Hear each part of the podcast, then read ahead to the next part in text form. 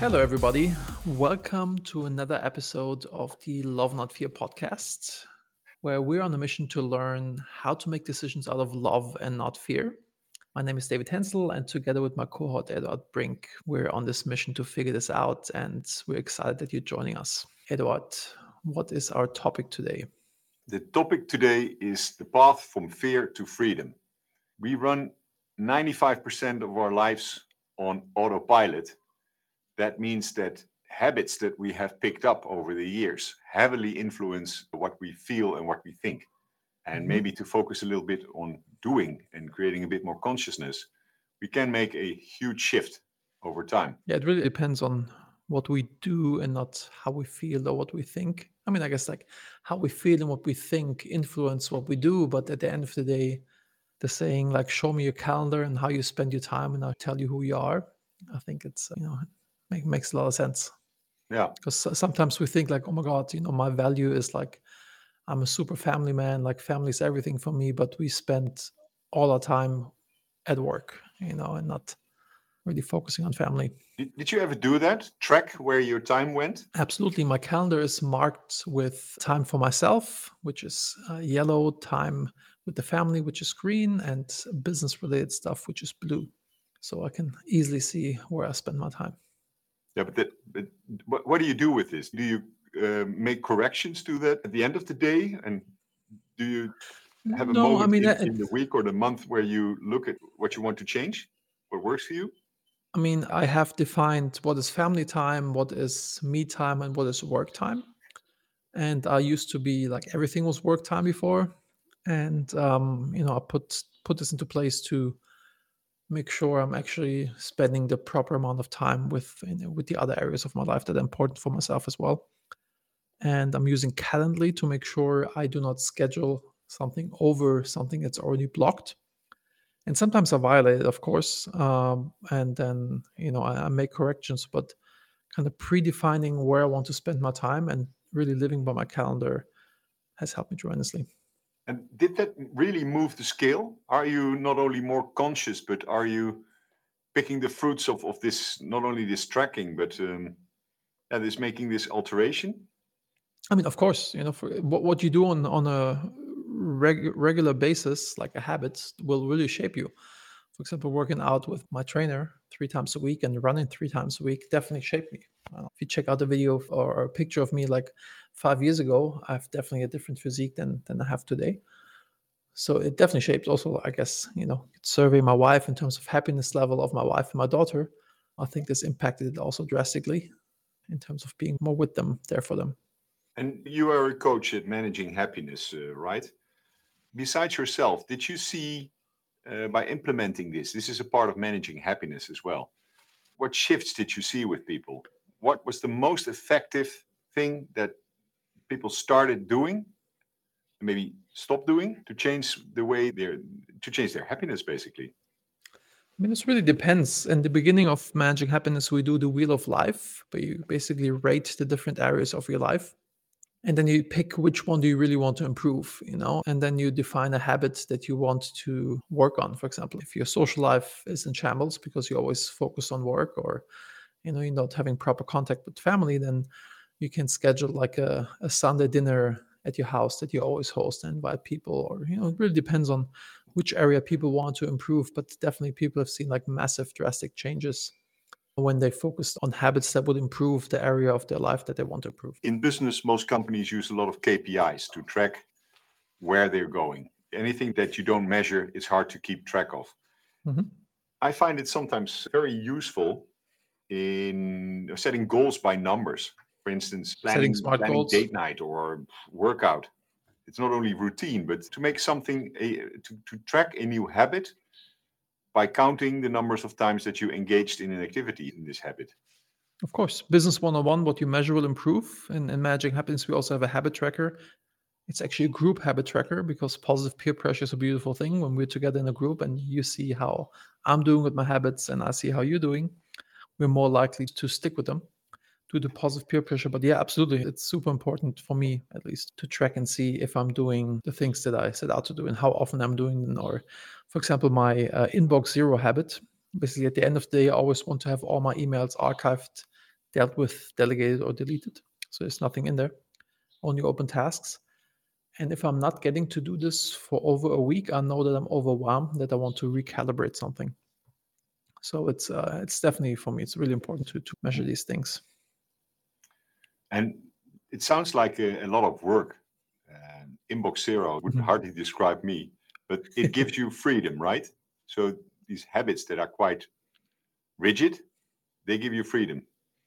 Tell me a little bit about the, the, the, price you pay for this. I mean, I guess it, it's definitely work because, you know, I get so many emails and, you know, of, of course, my assistant helps me with it as well. But at the end of the day, it's about not dropping the ball. And I think A players don't drop the ball. I consciously put the ball down and say, I do not want to do this, but I don't want to like just let something, yeah, like like not getting back to somebody or oops, I want to do this, but I didn't do this. And so like it helps me to be conscious. We talked about this, you know, be, being conscious with the, the things that we're doing.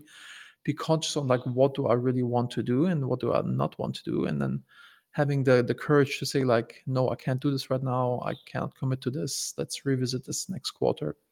So it's definitely work and it takes me uh, it's definitely effort to keep this, but it gives me a lot of peace. And uh, if I know I have like unfinished business, it, it gives me anxiety somehow, you know. So I'm really happy once I have my inbox clean. Yeah. I heard you speak about a not to do list. Mm-hmm. Are, are things that uh, repeatedly get in in your inbox that you are juggling around with? Do they make it to your not to do list, and what does that make you feel? So, for context, my not to do list is is derived from my improvement log and my improvement log is a log where I write down things where I have failed at and then finding ways to make sure this ha- doesn't happen again. So I'm a self-healing machine to so to basically fix the bugs that I have in my system. Example is like you know morning routine. If I get up in the morning and I take my phone and I start reading emails or Slack or whatever, then I get sucked into this, and I still lay in bed and like you know read for an hour and answer stuff, and I'm not doing my morning routine. And so like goal is not to do list to not use your phone before the morning routine is done. Or I travel a lot, and my wife used to have friction because of this. And we sat down and talked about this like, how can we remove yeah. this friction? And I asked her what's acceptable in, in, in terms of travel. And she said 10 days per month. I said, okay, what if I want to travel more than that? Then you bring me an Emma. And since we have this thing on the not to do list, I don't have uh, this friction anymore. You know, so it's it's about creating systems and frameworks to manage your happiness, I guess. So the, eventually, what you're saying is the rigidness of, of having these these processes in place, keeping these routines. There's a price to pay, but the, the gains are much higher. And this oh, yeah, is absolutely. something I, I, initially wanted to talk about. That there doesn't need to be a crisis to pick up a new habit.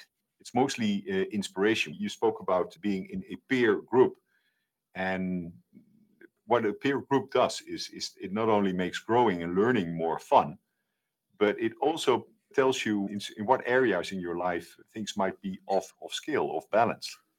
I could be beating myself up for something I'm, I'm not achieving in my eyes. And if I recalibrate that and see other people talk about this, and uh, I might find that, hey, why am I worrying about this? This is not a, thing that really defines me.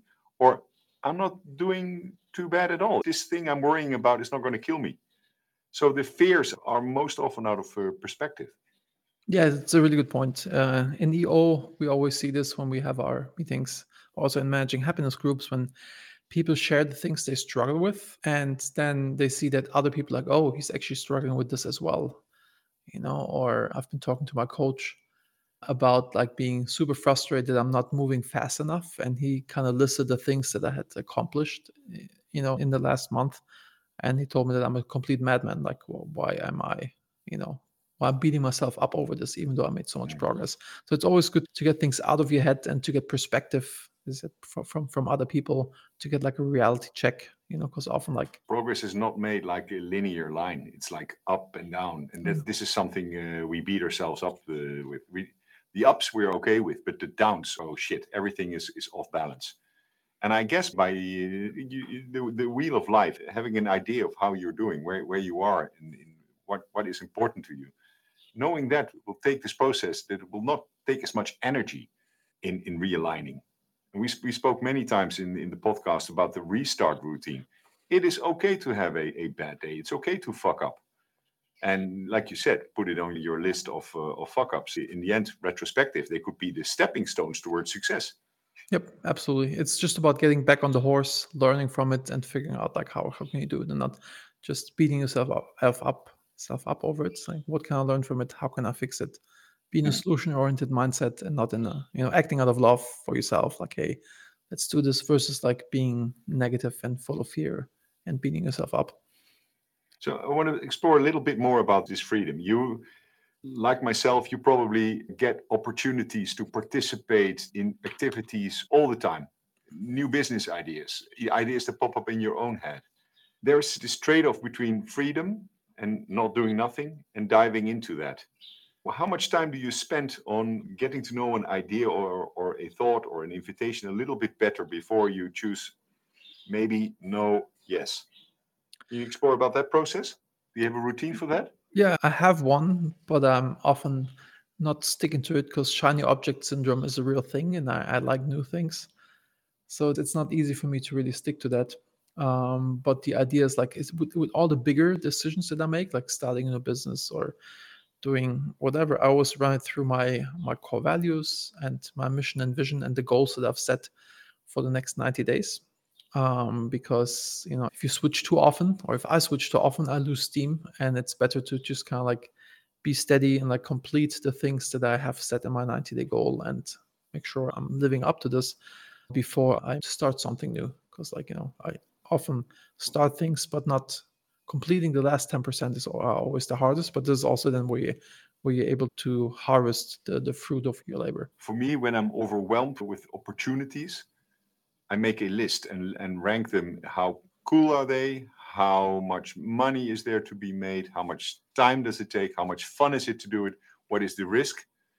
And I only do this when I don't have clarity at all. And then I, I, will take a piece of paper and make a list like that to see, okay, because a lot of the ideas are, are good, but not in the right timing or are mm-hmm. missing mm. a key component like a partner that that has a, a piece of information or skills that could be uh, absolutely uh, necessary to make it a success so there, there's this active story bank i, I use uh, notion for that i have a lot of mm. ideas that are in, in phases from 10% done to 90% done and then there's this huge memory bank of business ideas or opportunities that i carry around and sometimes they pop up things get together it's really easy to start uh, picking them up. Like uh, I don't know, I, I, did a DJ course last mm-hmm. year, not because I wanted to be a DJ, but I wanted to do something new and want to learn about that. And that was so easy to do that with a friend that we decided, hey, let's spend uh, uh, six uh, Tuesday nights on this. And we had a huge amount of fun. I still suck at it. I, I, I forgot most of it, but it popped up. It was cool. It was easy. The barrier to do it was really low. And it was nice. Hmm. Yeah, I guess with fun things and that uh, you know something easy like this, it's cool. I think it important one is like if you start a business or get into something that is like really long term consequences, and I always run through the filter: how does this change my day to day? You know, like how much time will it actually eat, and can I manage this with you know the amount of time that I have left, or you know, do I really want to get into this new thing?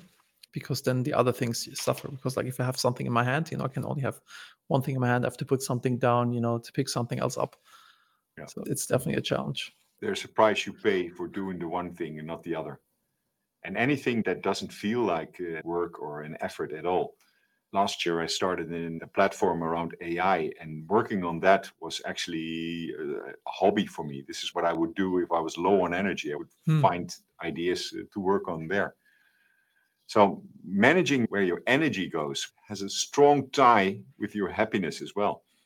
And yes, absolutely. Yeah, to have certain moments in the week where you can reflect on that and yeah, maybe talk to others about this. Of course, in a deep personal basis, uh, meditation will help with that to ease all the voices in, in your head and get some fresh energy to start the day. But talking to other people, it has never let me down in terms of payoff of the effort. Bouncing ideas of other people can be so liberating. I once had a had an idea where I was really passionate about, and I talked to a couple of people in one session. It was a bad idea. And I, I dropped it hmm. immediately. I didn't spend any attention on it at all. Was not eating any away time, money anymore. And that is that is uh, super powerful. So yeah, so, liberating yourself, this path from, from fear to freedom, include others. That's my two cents of the day. So maybe the, the call to action is like if you do not have a let's say a mastermind or a group of friends, or you know, if you're not part of EO, join EO, or find find this group of people where you can run these ideas by and get the proper feedback to gain the clarity if you're wasting your time on this or not and be careful that not to do this with the naysayers. Yeah, just find this this right group of people that can be your sounding board for new ideas. And and don't be afraid to reach out to people that are barely in your network and ask them a question. I've reached out to people through LinkedIn and asked them a, a sincere question. Hey, I have a question. Can I have 10 minutes of your time to ask you this question? Could be like a, a CEO of a company that was way ahead of where I was and I needed input and I found so many of these people were giving me their time, and it was not 10 minutes. Don't be shy to reach out. The energy is good. If there's sincerity, there is no issue at all. Cool. Well, thank you for listening in. Please, we, we're not, we, we don't have any sponsors and we don't plan on having sponsors. And we put some time and energy into this. would love for you if you could like and subscribe or share this with somebody else who could benefit from this. Rock and roll. We see you in the next one. See you next time.